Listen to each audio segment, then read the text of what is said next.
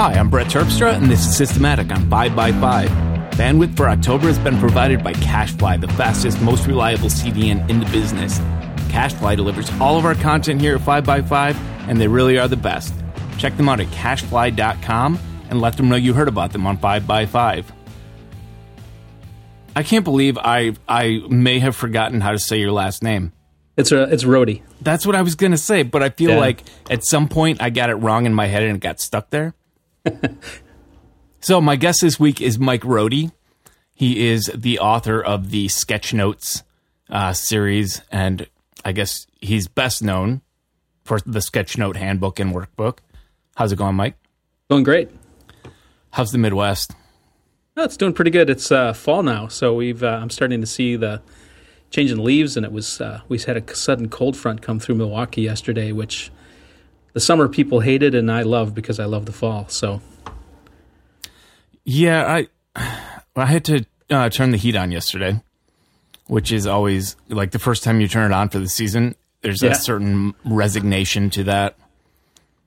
But yeah, this is the only season that I would miss if I were to move out of the Midwest. that's interesting. I think I'm the same way. Yeah, I like having seasons. It's sort of a good uh, measure of cycles. I think. Yes, and fall is. I could actually live with fall all year round. Like the the the part of fall right before all the leaves fall. Right in between, yeah, the Yeah. in between time. That one week we get where everything's beautiful before it turns dead. You got to move to Rivendell because it's always perpetual fall there, right? Are you talking about like Harry Potter or I mean Lord of the Rings? Yeah, I think that's right. Isn't uh, Rivendell? It's perpetual fall. I don't know. I think it is because there's always leaves falling. Like if you watch the movies, which maybe you like I- or don't like, but Yeah, I do. I like them, but that's so nerdy. yeah, sorry, but maybe someone will appreciate that out there. I don't know. Oh, someone will. Someone will be like, yes. so, uh, so you just put out the. Uh, let's see, which one is it? What's the newest one? So it's a sketch note workbook, Right. and uh, it came out in uh, middle of August. So it's been uh, it's been a little while, a couple about a month and a half. That's actually guess, pretty or so. recent in, Yeah. in in my time. Um, if I was going to release books, actually, I have a book out and with uh, David Sparks that I still say. Well, up until recently, I said it was recently published, and that was a year after it came out. So I don't put out enough books to to let them go that easily.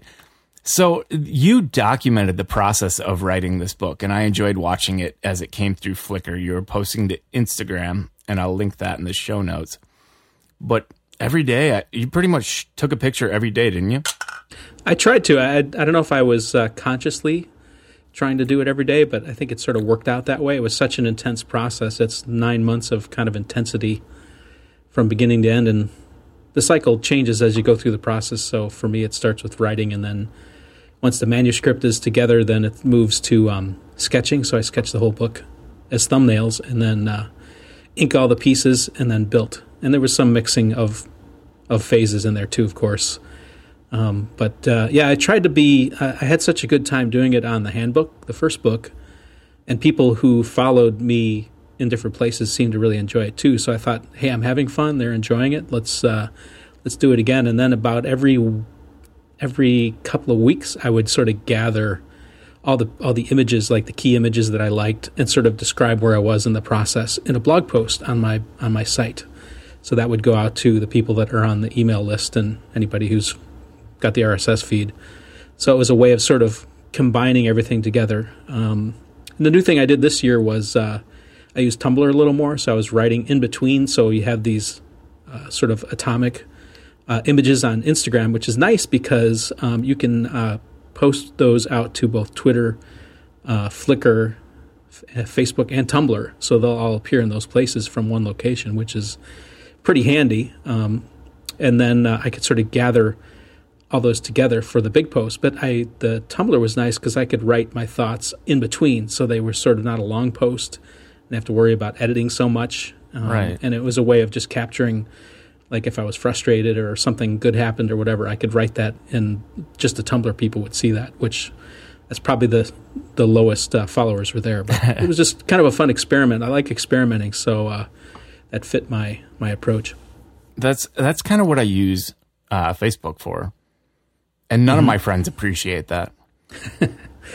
I'm like that. There, that's my venting ground or my place where I put snippets of ideas, and and people that I talk to in real life always say, "I have no idea what you're talking about on Facebook," and I say, "That's okay," because you know that that account's burnable to me.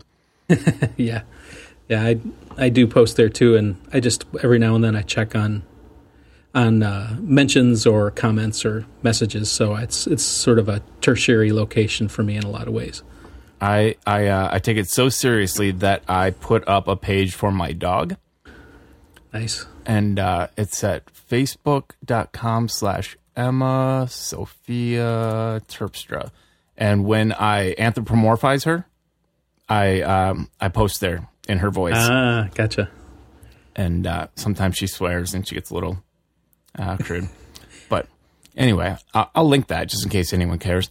Um, okay, so you you documented like all the sketching that you did, and I should mention that for anyone who hasn't seen this, um, well, either of these books or or your work in sketching, um, basically, it's the process of writing this book was probably a lot harder than just putting words down because you sketched these kind of elaborate designs on every page of the book.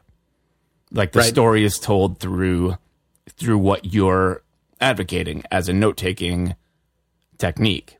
Like you actually wrote a book in it, which I think is uh, not only admirable, I I think it's crazy.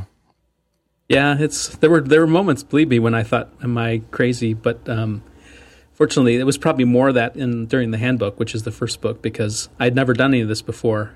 Uh, the one thing I had going for me is uh, as a an old print designer and a designer for many years, I still do design work. Um, I have a process that I follow, and I I uh, follow that process, and that was the one thing that kept me, you know, feeling like I could pull it off. Like, well, I've done projects this way, I've done other stuff this way.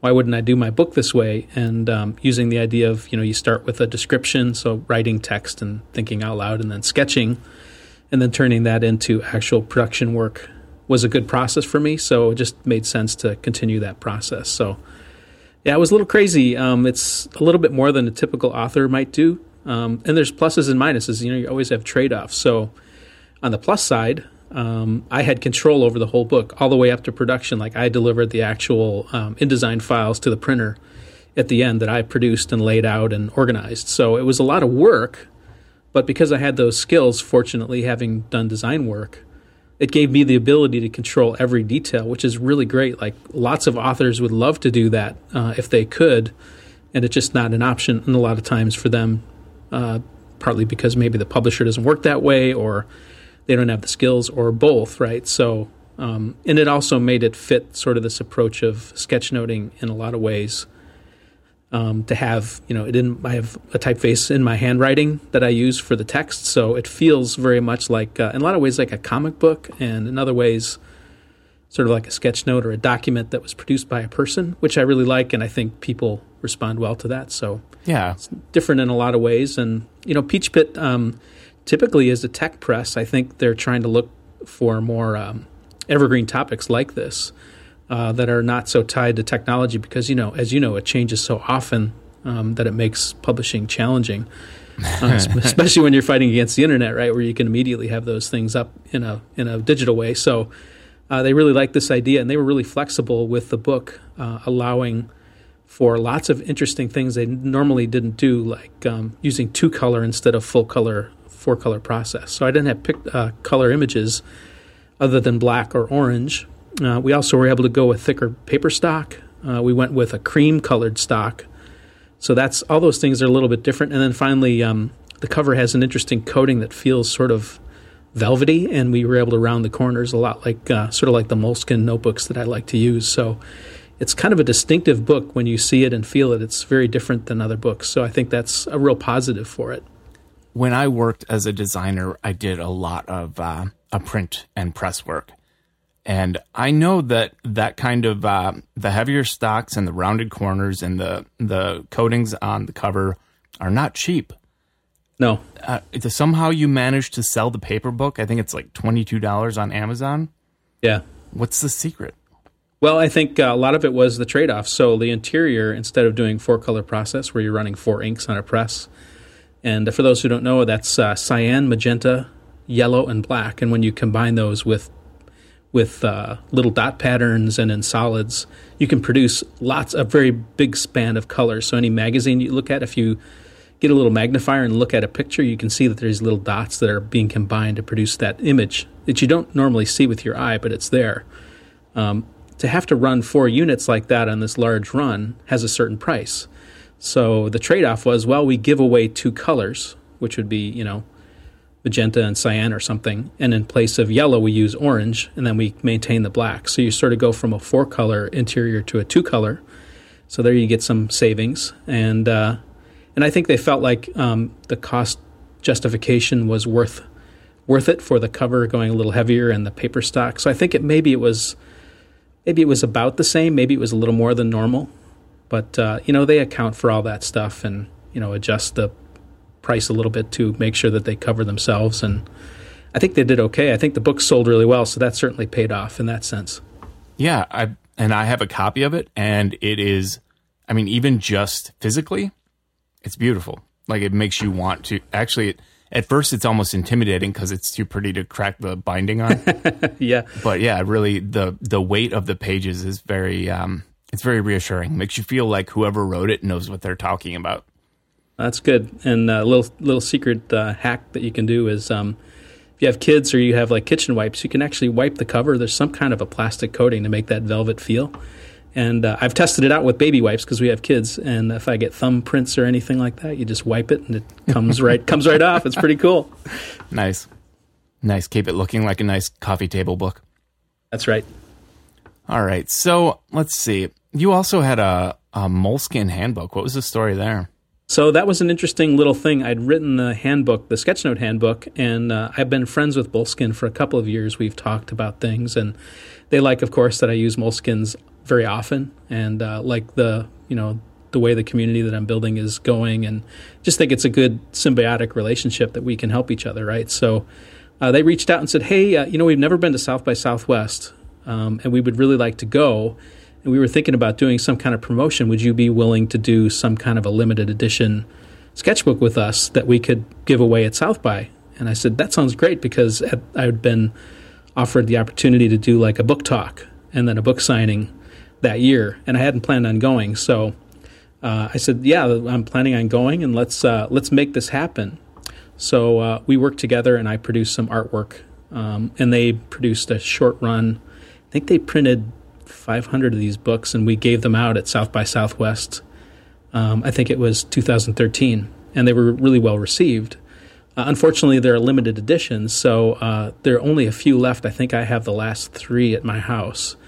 Um, and every time I post pictures of them, uh, people seem to want them. So um, I've, I've, actually been talking with Moleskine about could we rerun these in maybe a limited fashion, and how do we go about that? So at this point, um, I'm probably going to make a MailChimp list, um, and I can uh, certainly send you a link to that to mention if people are interested in this little Moleskine.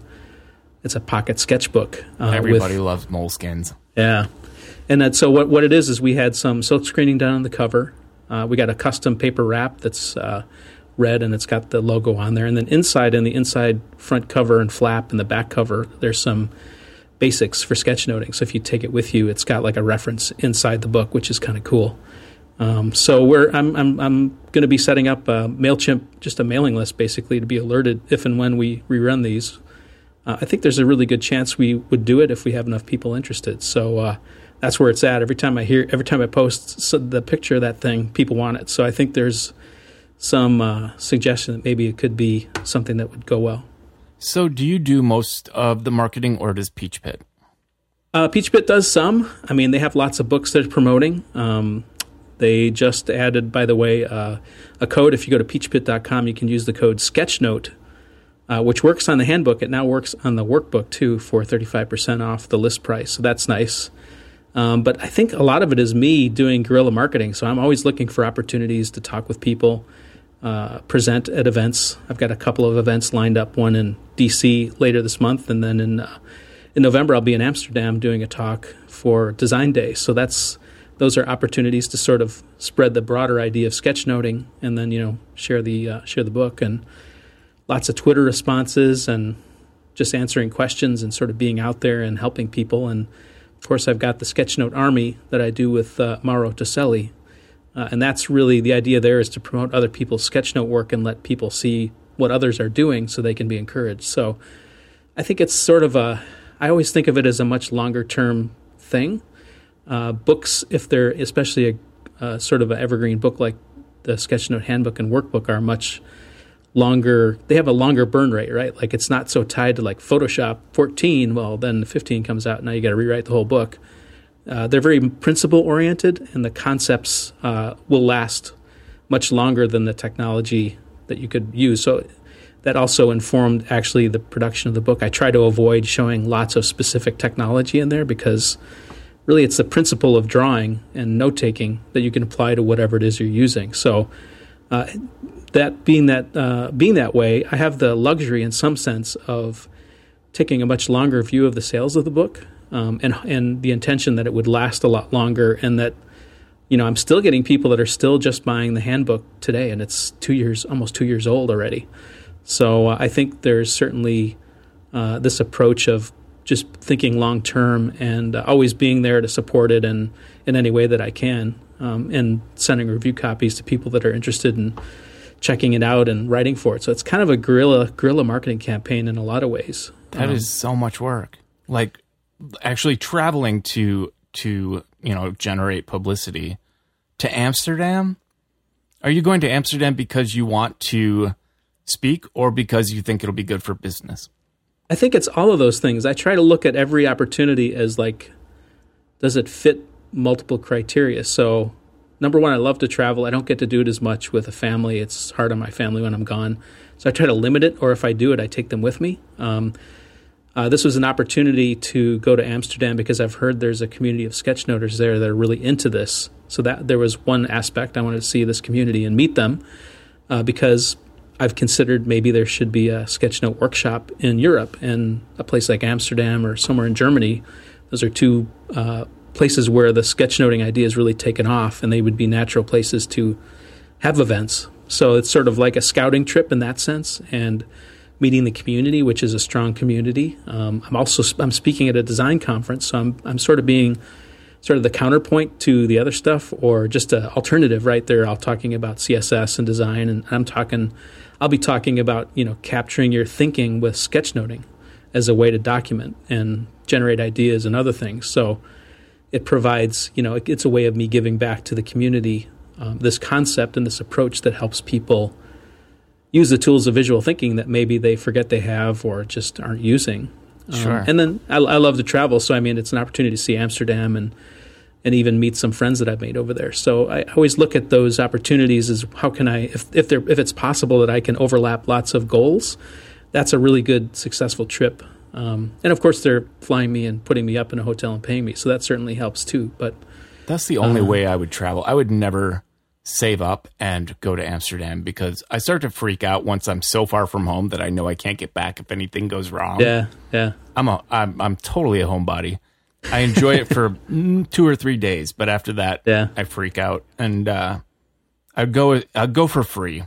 I suspect, it, But Brett, if, I suspect if you told people you were available to come and see them, if they flew you and put you up and paid you, they there would probably be people that would do it, and even in the states, like places you'd want to see. So uh, you might be surprised.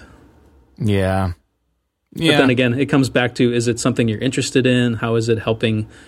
You're, you know, you have certain ideas about what you do, and how that helps people that you want to, you know, promote. Like I have been marked down or something. I don't know. I have been banging my head over the idea of getting some marketing done. I've been very busy creating, mm-hmm. but then I think about all these ways that I could actually be promoting. You know, like everything from Mailchimp, mailing lists, sure. and and uh, video tips, and regular contact with existing customers to increase word of mouth, and all of it just seems like so much work, and I just end up going back and just coding. Yeah, I need to hire somebody yeah, was just, that was what I was going to recommend. Find someone you trust to uh, to guide you. What do you and charge? To be, I don't know if I'm. I've got enough stuff going on, buddy. yeah, I know that feeling. But I could probably uh, look around and think of some people that could help you out. But I'm sure there's people that listen to you that would love to make an offer to help you out too. So a lot of people that love you out there, and you know, I need just gotta you just gotta ask. I need a patent lawyer. I need a consultation with a patent lawyer.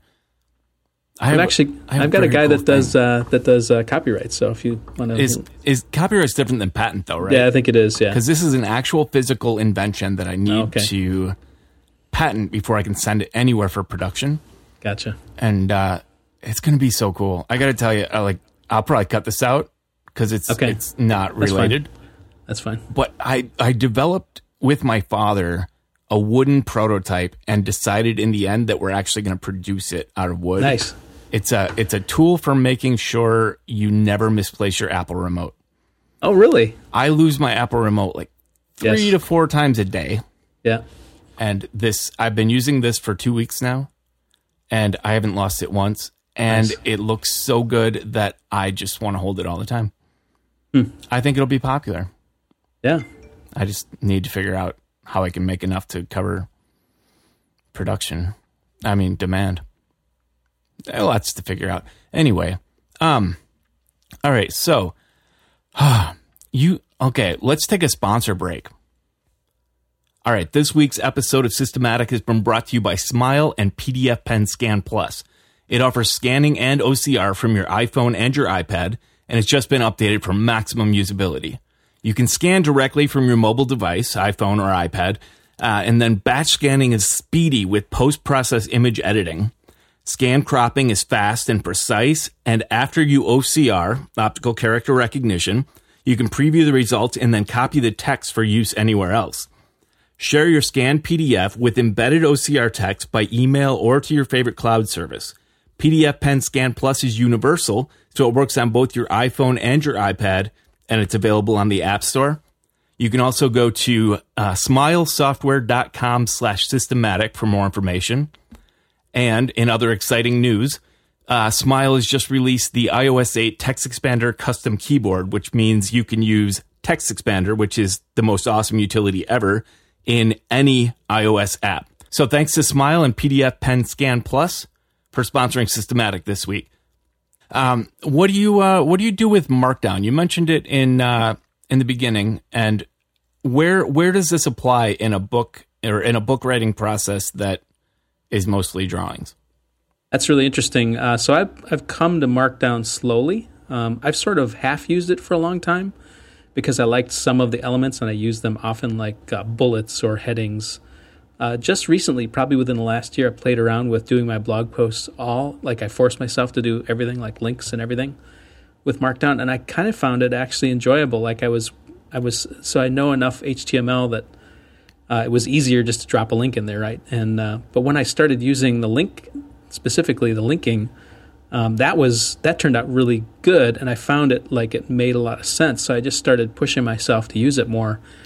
Um, and then when the book came along, I had used uh, Writer Pro. Uh, well, actually, it was just Writer back for, for the handbook, and I really liked sort of the the balance of writing and formatting. Like it was so minimal that it sort of kept me away from getting noodly on formatting. Yes. Um, and often I would just write in plain text, so it fits that mental model of using just text.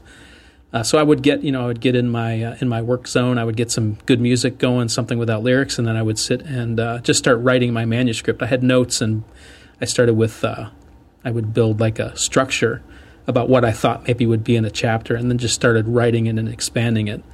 Um, and then used um, I think I actually used Marked to generate uh, generate my first Word documents that I sent to uh, Peachpit because they everything runs on Word, unfortunately. Yes. Um, and then get my my track changes back, and so at some point, you know, I had to leave Markdown and go to this track changes stuff. Yeah. But uh, for generating, it was really nice. Um, I know in this on this one, I actually used my MacBook Air to write most of the manuscript, but on the handbook, very often I would take my uh, Apple Bluetooth keyboard and my iPad 2 out and go to a cafe and write there because it was so portable. And I would get hours of time and just crank through all kinds of text. So um, I think, you know, the way I work is I sort of think verbally and then I turn that into visuals. That's part of the design process that I typically follow. So that's part of it. Um, once I have actually the text that I can work from that's approved, then it's very easy for me to sit down and sort of map out on in sketches where things would go and how things would be structured. So it's real important for me to have a good, solid manuscript, and I think it also comforted uh, my editors at Peachpit to know that I actually had something like uh, solid that they could Yeah, hold absolutely. on to, right? So They it was good the, for both uh, of us. The outlines. Yeah, so um, it worked really well. We um, I went ahead and wrote it, and we made some adjustments when I did sketches. I had to adjust a little bit here and there uh, to make things fit. Um, some chapters ended up being slightly longer than I expected, so I just sort of adjusted another chapter later and made it just a little bit shorter to accommodate. So having that manuscript was really helpful as sort of a first starting point, and then uh, that helped inform all the sketching that I did and helped me figure out like where things would go. And in this one uh, for the workbook, um, I actually did mostly thumbnails.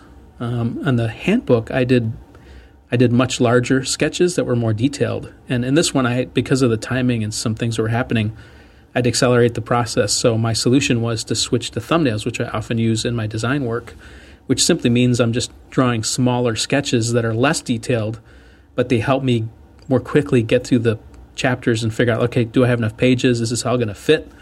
And that's where I discovered, like, oh man, this one chapter is a little bit longer than I expected, so I need to steal from the future. And I made my own little templates uh, in Adobe Illustrator, just real simple black and white page count at the right proportion. And I printed those out, um, and I had those for sketching, so it was really handy.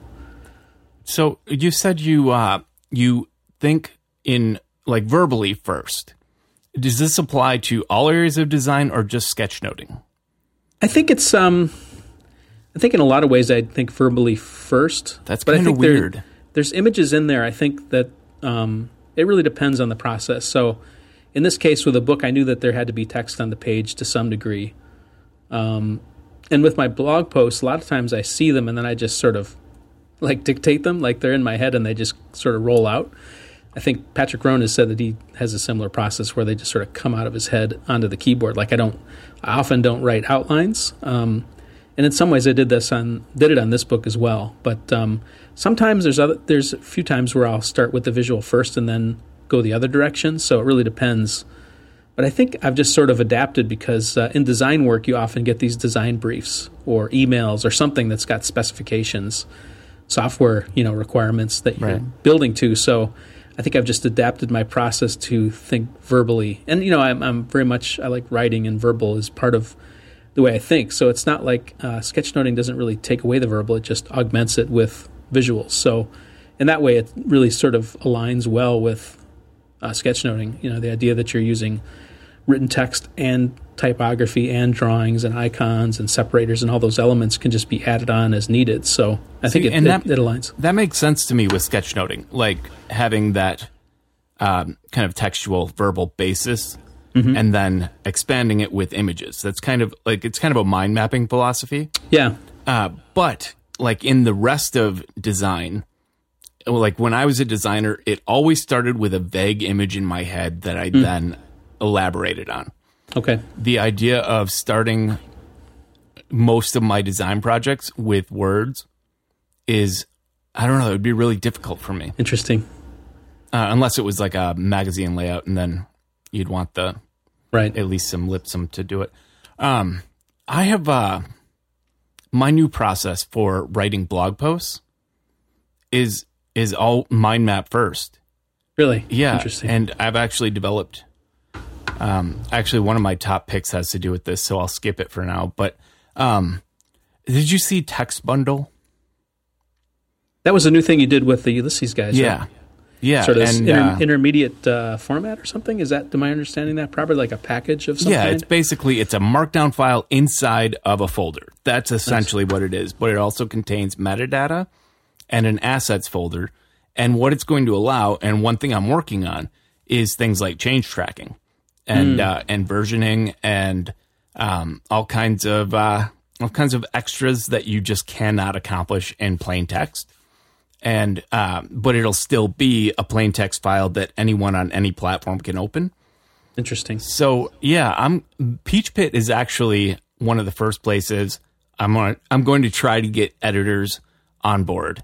Um, it- like in the blog world, most of the editors that I deal with are fine just getting plain markdown files. But in the places where I have to use Word, and like you said, once you start the change tracking, there's no going back. Yeah. Like it does not, it never ends up back in Markdown at that point. But if you could get people to use basic tools to do change tracking on just text files, you could maintain that like no tweaking, distraction free, like I don't just complete compatibility and simplicity. I would love it.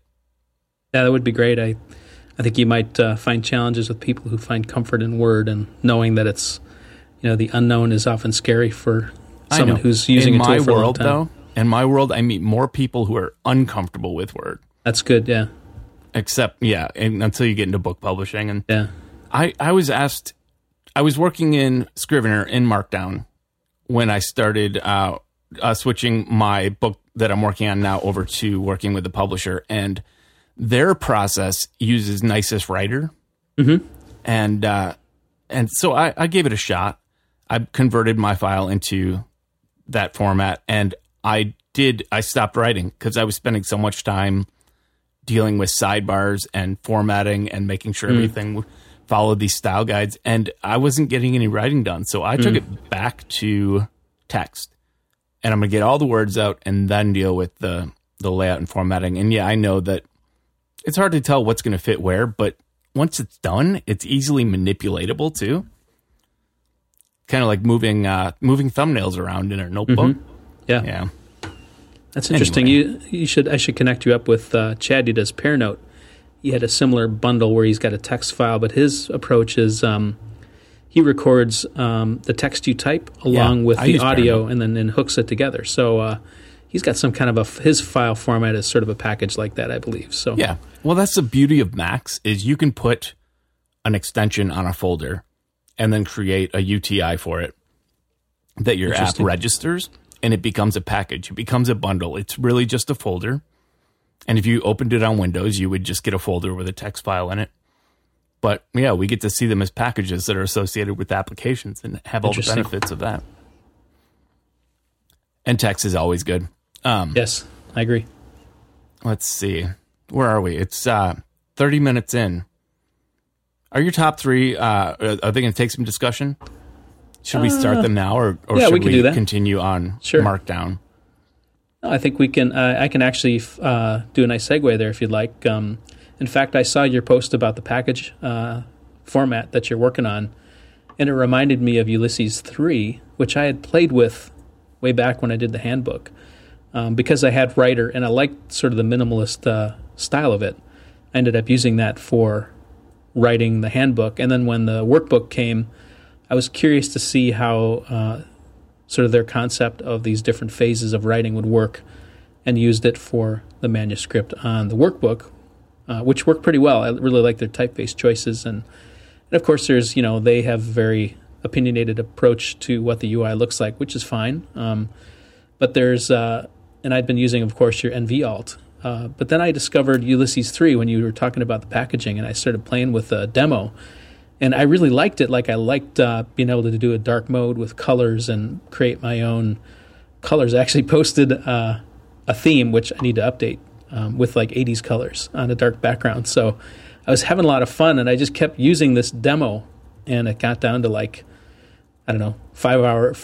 F- 72 minutes or five hours, some some time left. And I was like, man, I'm using this app all the time. I'm just going to buy it. It was only like 44 bucks. So uh, I just recently bought the uh, full copy and I love it. I use it. Uh, I'm, in, I'm on a contract at a company. We do agile stuff. So there's lots of note taking that, in my case, benefits from being in text. And then I can write in Markdown and then use that to email stuff over if I take notes. So it's been working really great as a tool that uh, gives me access to my big folder full of uh, text files. Uh, but it gives me the nice ability to see colors and understand structure that way, which really sync, syncs with me. So I really like it. yeah i i, I really dig um, ulysses especially three uh, i found version one and two to be uh, i find scrivener very intimidating and one and two felt like they were trying to directly compete with scrivener as far as just covering every possible feature and three is such a minimalist kind of uh, like they they they did. It's very opinionated. They didn't try to make something for everybody. Mm-hmm. They tried to make something that would work for everybody if you did it their way. And that to me is not a bad philosophy in software. No, I agree. I agree. I uh, I could use uh, I could adopt that with Marked and just start telling people what kind of Markdown to use. The Markdown Wars of 2014, right? Yeah. We don't even, don't even go there, right? Uh, so yeah, I I really like it. I think uh, when wherever I look in that application, I'm a UI designer professionally and UX designer, so uh, the decisions that they've made, I really like. Oh, that's that's what I would do, or I really like that. Like uh, I really like their approach. So uh, kudos to the Soulmen. I think they did a great job with Ulysses three. I really love it. And the uh, the output options from Ulysses Yes. are they're they're the only current Markdown application that outputs on Mac really good uh, RTF files. And uh, uh, spoiler alert, their uh, their their process is going to be integral and in Marked putting out much better uh, rich text and and word word documents. I've been I've been working with them. It's very cool. That's cool. Yeah, it's cool to see you guys working together. Yeah, yeah. Well, I've I've known Max for a few years now, and I've always been like I've always been on the beta list for these, and I've always been intrigued by Ulysses, but never really used it until this year. Never, not like uh, not like heavily to do a full project. And I still rely on Scrivener, but I really do enjoy writing in Ulysses. Um, and oh, the themability. And I'm Yes. just I'm just gonna go off on this for a second. I found your uh, your theme. So you can theme the editor, which is what you wrote. You can also theme like the PDF output using Right. CSS ish syntax Yes. and the EPUB formats and the HTML output, and you can create themes for each one. And uh, actually, there's a guy working on a version of Markdown that is for stage writing, and it's not it's not Fountain. You know, it's different. Have you seen Fountain at all? Yes, I have. So it's different than Fountain. It's a whole new syntax directly, d- directly or uh, kind of oriented toward the needs of a, a stage right, stage writer, state a, play, playwright. playwright. Thank you. Um, and he created a set of themes for Ulysses and a set of because you can alter the markup too. So he created like a whole tool out of Ulysses just for this form of Markdown, and it was pretty cool Yeah, that, that it's more flexible than it looks at first. Yeah, that made me curious. I, I just dipped my toe in the water by just uh, I took um, I think it's called blush and I made it into 80s. I fiddled around with some of the H1, H2, H3 colors, and it's not finished yet, but it was fun to do and post it up. And I, I was looking at the uh, formatting and I thought that would be really fun to do uh, sort of a format like that. So that's probably the next thing I'll play with. Yeah. Oh man. Okay. They're good designers. I was just looking through their page and I'm jealous. I gotta redo the Marked website now. That's too cool. Um, all right. So my first pick. I think I'm gonna go with CleanMyMac 2. Um, I mentioned this on Overtired too, but they sponsored Overtired. So I decided to check out the app because it, I used to feel like these apps in general were kind of dangerous and uh, overzealous about removing system files and problematic. And so I took a look at this and it's amazing. Like it's extremely intelligent about what it removes, keeps backups, has like a database that you can update of files to never touch. And they work directly with uh, developers of major software to make sure they're not messing stuff up when when it does a cleanup. So basically, it, it can scan your entire system and find everything from uh, system cache and uh, and log files, your own like old files that are huge that you haven't touched for a year. It can clean up iPhoto and it can uninstall apps and all of their related files. Um, it's got an extensions manager that lets you cover like growl plugins and login items and all the stuff that you would normally have to go to 50 different places for. It's uh it's really impressive. I'm Yeah. I'm enjoying uh I've run it I think 3 times in the last week across my my three machines and been impressed every time with how uh, how smart and how fast it is.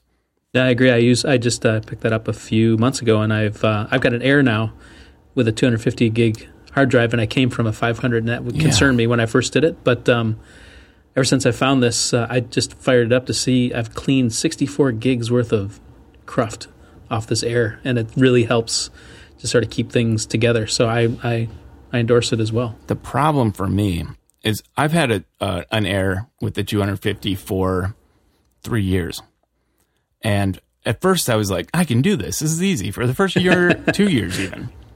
This year, I started to run out of space, and there are all these things that I feel like I can't live without. And I use it for like audio production, so all my Logic and all the Logic files are on there. Yeah. I have Photoshop on there. I have all these tools that I need, and I'm out of space. Like I have 50 gigs free, and I'm constantly deleting stuff. I need to. Uh, I'm gonna, I'm going to upgrade to uh, MacBook Pro Retina probably this year. Okay. I just I need I need a bigger hard drive, or I need to figure out where it all goes. When I open Xcode and I'm working in Xcode, like space just disappears, which makes sense. Um, but then like it'll just I'll go from 60 gigs to 30 gigs like in 5 minutes and I'll I'll run all kinds of apps to figure out where it's going and I'll lose it. It, like I haven't figured out if there's some kind of like looped link in Dropbox somewhere. I don't know. Then you use the um, use the synchronization synchronization control to like turn things off. That's been my solution so far. Is just old projects. I stopped syncing them. They're out they're out there in Dropbox, but I just don't sync them to my drive because I'm not in them every day. So that's been my solution. Yeah. But, yeah. Yeah, I should I should consider what's in Dropbox, but Dropbox is only five gigs of my hard drive. Okay. It's um, it's apps mostly that are killing me. Apps and whatever this mysterious thirty gigs that comes and goes is. Anyway, all right. So, what's your second pick?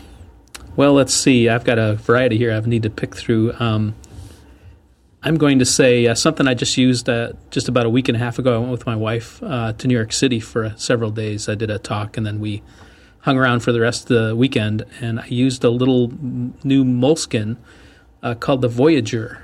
Um, it's a new size. It's in between the pocket size and the big size. Um, it's geared for traveling, so it's got pages dedicated to things to see, things to do. Uh, but then the rest of it's just kind of an open notebook. There's lined uh, dot grid and then blank pages, so you can sort of document uh, your pro- your travels. And it fit really well with this idea of travel sketch notes that I promote in in the new workbook. So I wanted to give it a try. Um, my friends at Moleskine sent me a copy to just to give it a go, and I really liked it. It's it's different. It's got um, a brown linen cover. Uh, and as I said, I think it's A6, but I'm not certain of that. It's sort of in between the pocket and the large size, so it's sort of this middle size. And I found that size really nice. It was not too big, not too small. Um, of course, it had the pocket in the back to carry things like stubs and and uh, train cards and things. Uh, and then I just used it to to basically write what we did each day, and then sketch note like food that we had and uh, and the things that we did. So um, there's actually I'll send you a link to uh, pictures from the book. So if if you're interested in this book, you can check it out. Um, they also have a supporting site that I didn't really use too much, where they have maps and things that you can print out. Um, and you can stick them into the book, so it's designed like their page sizes that you can print out and actually cut out and put in your book for an analog map or other information. So it's, I think if you think of these little notebooks in creative ways, you can use them pretty well. And I, I really liked it. It was a lot of fun, and I think it's pretty reasonably priced too.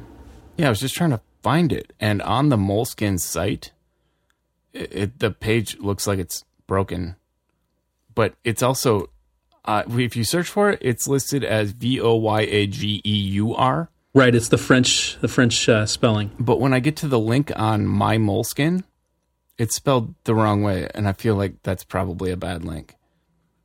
Yeah, that could be. I think they have a dedicated landing page for it. Oh yeah, um, that's got uh, sort of videos about how, how they recommend you use it and stuff. So, um, yeah, I I can recommend it. It was a nice uh, a nice book, nice size. I really like carrying it around. It wasn't too thick, so uh, so yeah, check that out if you're interested in using doing something for travel. It's not. Uh, of course, we used our phones for a lot of, especially getting around in the subways and seeing where we were. But having a book along was kind of nice to be able to take a break and and draw and uh, note things down. So it was a nice hybrid device to have along with a phone. My parents, when we used to travel, like we'd go on family vacations, they'd make us take breaks and they'd make us write down what we were doing. It's supposed to be educational. And I think I rebelled against that. Now when I travel, I refuse to stop and do anything. They used to give us like uh, carbon, like Xeroxed maps, so we could trace the the road trip as we went, so we knew where we were. Yeah. And in retrospect, that's actually pretty cool.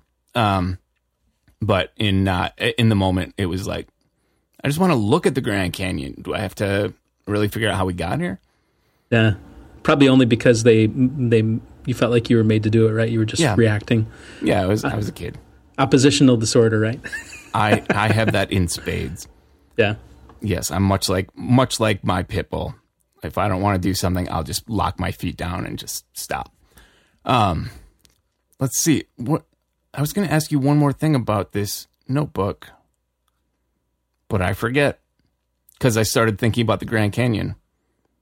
I rode I rode horses down the Grand Canyon to the Havasupai village, and uh, and the they have um, the Havasupai Falls. Have you ever seen this?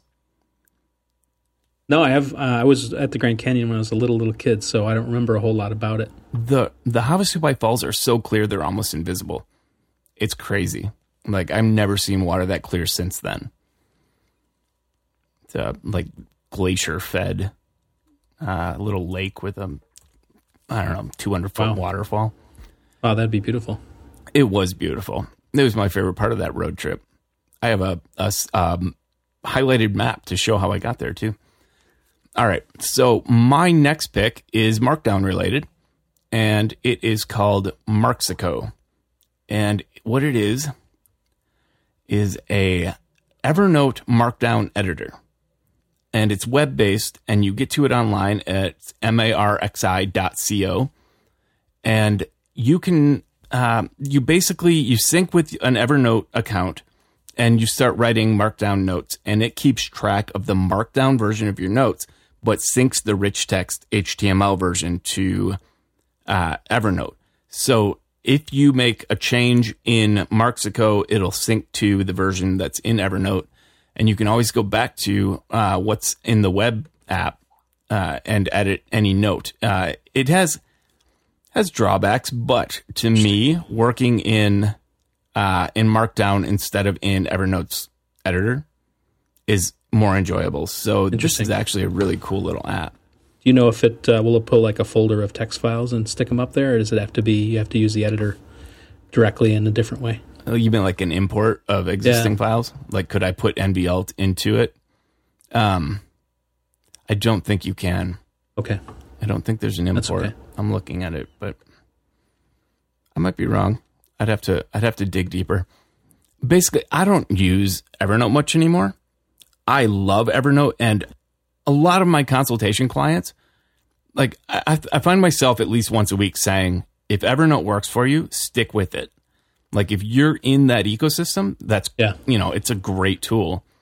I, I I fell out of the ecosystem, but uh, this is I don't know. This is enough to actually get me putting more than just travel documents back into Evernote. that's really interesting because uh, I've sort of got a divided uh, approach. So anything visual, like I take pictures of receipts that I have for Yeah. business and uh, checks that I receive and all that kind of stuff, and I stick those in Evernote because they're visual. I take a picture and you know get the nice document view. Uh, but then the written text that I do, um, I came from Simplenote. I had some sync issues, so I went away from Simplenote and went to so like Merlin Mann does with a big folder full of text files, um, which you know nvALT can read, and of course now Ulysses and writer any anything Byword whatever I use can read it. Um, and I've sort of divided. That could be really. That's why I asked about that. Could could I maybe synchronize these files into it? Maybe I'll have to take a look at it and see if it maybe could work for me because that would be nice to have them in sort of even if it's a backup, right? Just as another place. I do actually have scripts. Like this works through the online like API. Whereas I have scripts on my local drive that do import and export of Markdown from Evernote. So I could feasibly set this up locally, but then you have to have Evernote running all the time to keep Right. things in sync and it's yeah. I, I would check this out. I think it would be I think it might uh might work for you. Okay, I will. But you're right. I wish there was a way to get all my nvALT notes in there just to see what would happen. But yeah, mm. I, I will stick with nvALT. nvALT and its upcoming successor. Interesting. Um, yeah. All right. So your turn. All right. Uh, I've I've got more than I can list, so I'm gonna I'm gonna pick one. I'm gonna stay analog here. Um, so one thing I've done this year that's been different is I've kept a daily log. I hesitate to call it a diary because you know you think of diary and you think of dear diary. Today I did. You know, it's not really that thing. It's more of a like an engineer's log or something where as things happen, uh, or if I have tasks that I want to achieve, um, or notes to remind me of doing things, I use this book that lays open next to me and I write. Sometimes at the end of the day, I'll write what happened during the day. So, in some senses, it can work like a diary. Um, and I, I got the idea from my friend Austin Kleon and also Patrick Rhone, who are both kind of doing this. And I found it really valuable. Like, one of the most valuable changes that I've made this year was keeping this logbook. And I did it all through the book. Um, if I had ideas for sketch notes or anything, like even planning out the structure of the of the book I actually is in the middle of this this logbook. Uh, it was really valuable, and um, I chose to use a Moleskine daily uh, diary, I guess they call it, uh, the large size. So this is really the big, the bigger size book, um, and the thing is really thick. Which at first I was kind of like, oh man, this thing is kind of big. Like, am I going to really want to haul this around with me? But as I've used it, I've found that I've found ways to use that space. Um, I've done something different in 2015, and the recommendation I have is for something called the Hobonichi Techo. Or oh, I've seen this. Have you seen those? So it's a it's a planner, but it's a lot like it follows more the idea of a daily log, or uh, it, it's sort of uh, it has dates in it, but it's not necessarily meant for a diary. You can use it for whatever you want. Um, it's much smaller. It's a little bit smaller. Remember, I mentioned the, the Voyager notebook is sort of an A6, I think. Um, this is just a little bit smaller, so maybe the Voyager is actually an odd size, and the Techo is actually A6. I'm not certain, but they're sort of in this in between size. They're a little bit bigger than a pocket Moleskine. um, and so I picked one of these up on recommendation from uh, Patrick when I saw him on a road trip this year, and uh, it looks really cool. I'm again, I'm having sort of this sense now that I've used this big uh, book for a, a log to suddenly go to this smaller book, I'm really concerned about like, am I going to have enough space? So it's actually funny to see myself later in the year like, now I want something bigger. Um, but of course, you just always adapt. Um, what's nice about it is it uses uh, this paper that's really super thin. So there's like 400 pages in this thing, but it's like three quarters of an inch thick. So the paper is almost like Bible type paper, really thin, and but it holds. Uh, it'll hold um, uh, fountain pen ink, which is crazy uh, because of the quality of it. So um, I really like the format and the size. I'm having a leather cover made for it right now, so it'll fit with the briefcase and all the other stuff that I have. And uh, I'm excited about using it. I sort of driving me crazy that I can't. I have to wait till January, but uh, the uh, the Moleskine is working really really well for that. So I think it'll be interesting to do sort of some comparison between the big and the small, and what thing that I like so maybe the year after that, I can decide which way I might go. So when it comes to uh, journaling, or uh, what's the uh, the verb for diarying? That I guess journal, journal, journaling is right, or logging. I guess. Um, when it comes to that, what's the benefit to you of using a notebook over something like Day One? You know, I think, um, and I've thought about that too. I think I'm kind of using uh, like Ulysses and nvALT and those tools, and then you know iPhone apps like Byword to capture notes. So there's, I think those are more like I'm in a meeting, and I haven't really fi- figured out where the blind is. Um, I think as far as the log goes, it's maybe stuff that's more like like the meta things I'm thinking about. Like, oh, I need to think about this thing and talk to someone about it. Now I'll note that in there. Or if something's happening that day, like, hey, t- today we decided that we're going to kill off the search feature and instead use a filter instead. And here's what it looks like, and then draw like a little drawing and have little notes off of it or something like that. I think now that I talk through it, um, if I feel like there's any opportunity to draw what I'm thinking, that is where I would use a book, right? Where I can't do that. Like Markdown, as awesome as it is, eventually runs into limitations. Um, yes. And the nice thing is I can do both of them, and then they sort of cross reference. So I can have detailed notes from a meeting, and then afterwards I could sit down and sketch out like what direction I think I would go, and it's logged in my in my in my logbook. So I think um, I always think of things in a hybrid way, like um, you know, not saying that only text notes are the true way to take notes. There's benefits to it, right? You can search it, and there's all kinds of formatting you can do, but it falls down when you have to draw something, right? And Evernote sort of tries to blend that together, right, where you can Yeah. do pictures. Um, so, you know, again, here comes Evernote. Maybe that's sort of this in between place that everything can go. Um, but I think there's some benefits and trade offs on the other side for analog too, right? You can draw ideas out. It's more immediate. Like I don't have to turn anything on. I don't have to worry about batteries. See, that's being, the you know, benefit to me. Yeah, is like when I'm out and about, there's there's nothing that's faster than having a little index card pack and just Right. scraps uh, like scribbling down notes or ideas. It takes I, I I know some people are faster with their phones than I am, but as much as I enjoy all the available editors and apps and note taking tools, if I have if I need to get something out of my head fast, it's probably going on paper. yeah, But at the end of my day, if I want to write down what I've been working on or what I'm doing or what I'm thinking, I'm way faster on my computer. yeah. So maybe it's sort of a rather than think of it as an either or type of thing. Maybe it's more like uh what phase am I in, and what tool best fits what I'm doing. So in that, if I think about it from that perspective, if you're running around and doing stuff, like writing it down is the faster, more effective way in the moment. But then at the end of the day, you then may take that that card and convert it into other tasks in your task management tool or in a markdown text document Right. or some or, or Evernote or whatever it is, right? You can then it's sort of like a means to an end if you think of it that way. And you may actually crumple it up or recycle it or whatever, right? You may not even keep that card. It I used to got, keep, uh, got you. I used to keep for a year. I used to keep them around in a little index box. I don't anymore. I, I input it into a digital format, and then I trash the card. Gotcha. Yeah. It's a temporal thing. And- but as I said it out loud, I realized that my my decision in note taking tools is always based on speed. Yeah. That's a good point. And there's, you know, there's something to be said for sitting down and taking your time to write out thoughts. I think it would probably be cathartic for me. But for me, if I can't just spit them out and blaze through them, I get, uh, I don't know, I, I begin looking around for a faster way to do things. yeah. It just fits your your working style better. Fits my hyperactive uh, Yeah. ADD mind. yeah. All right. So let's see. So the pick was the the Hobonichi Techo. Yes. Yeah. Okay, I found it. Um, it was mentioned on systematic. This is how I. This is how I had heard of it. It was mentioned. Um, oh, geez, now I lost the link. Uh, Kevin Rothermel, I think. Syslinks. I have a page with all of the systematic links ever.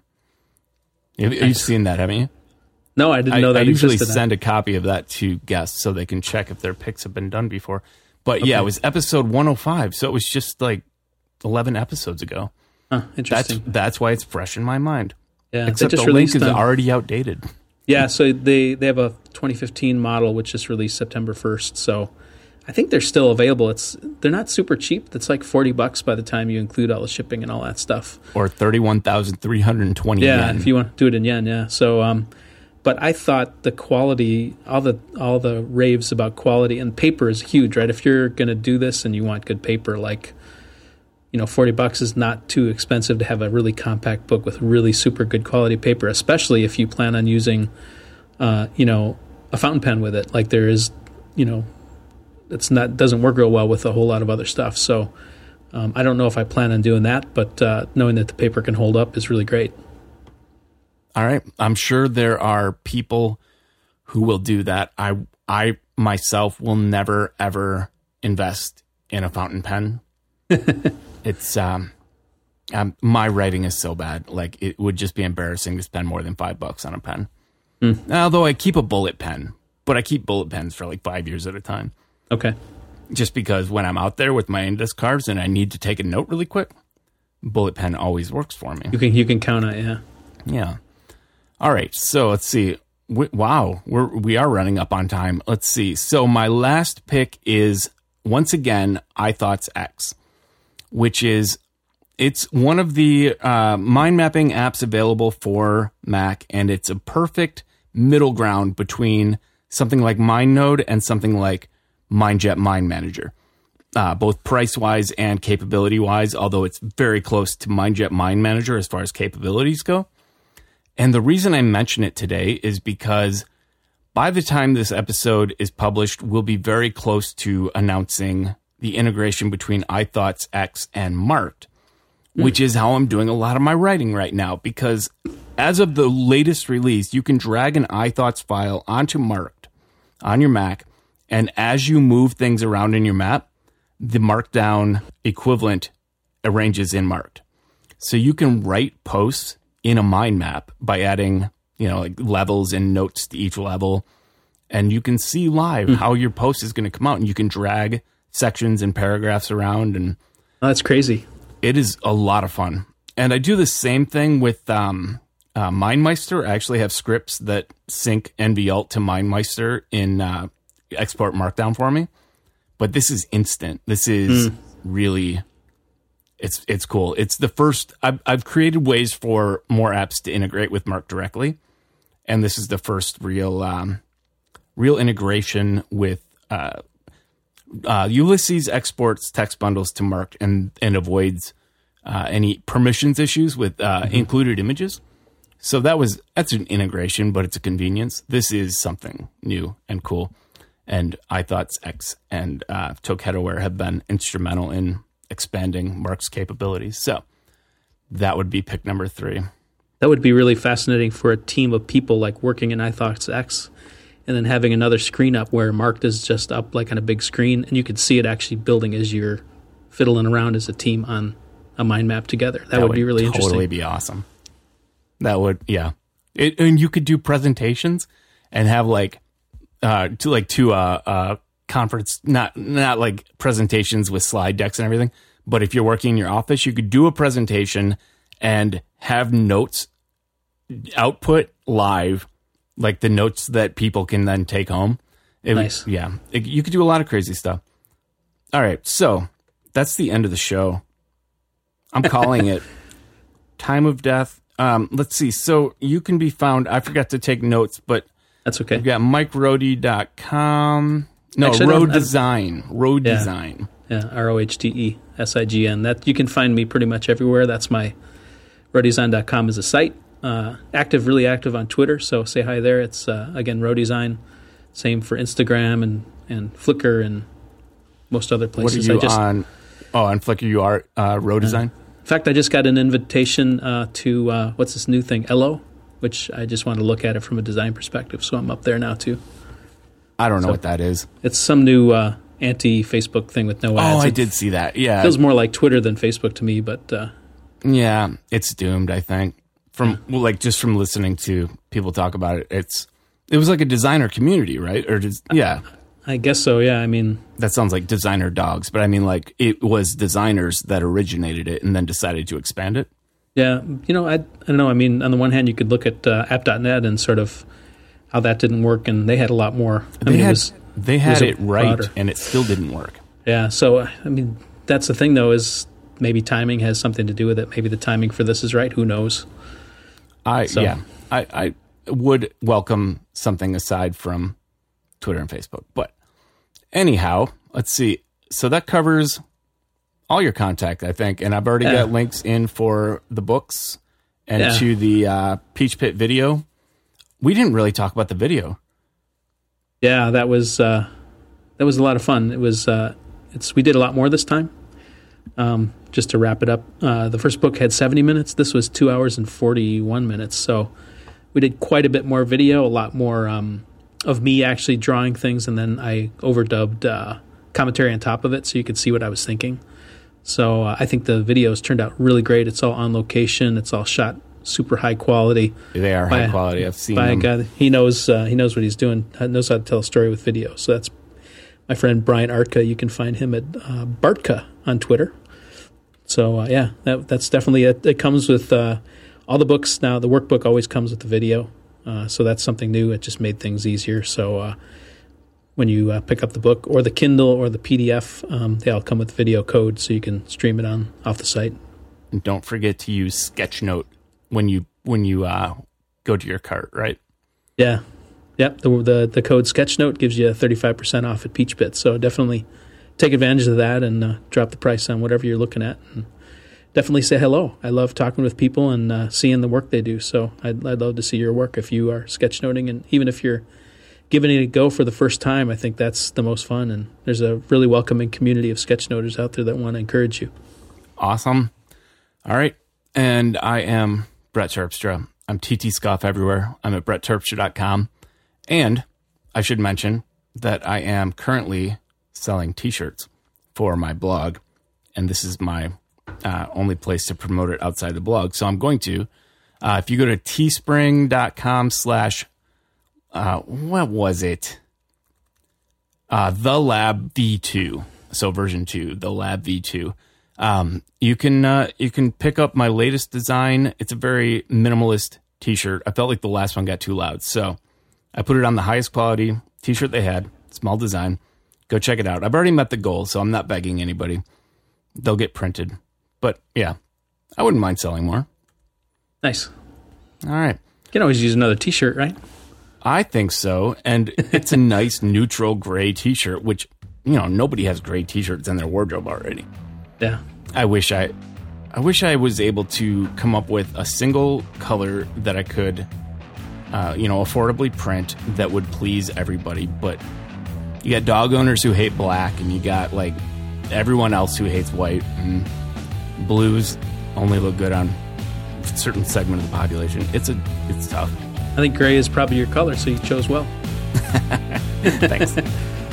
All right. Well, uh, thanks for being here, Mike. Thanks for having me. It's been a lot of fun. Enjoy the fall, I will. and we'll talk to everybody in a week. See you guys.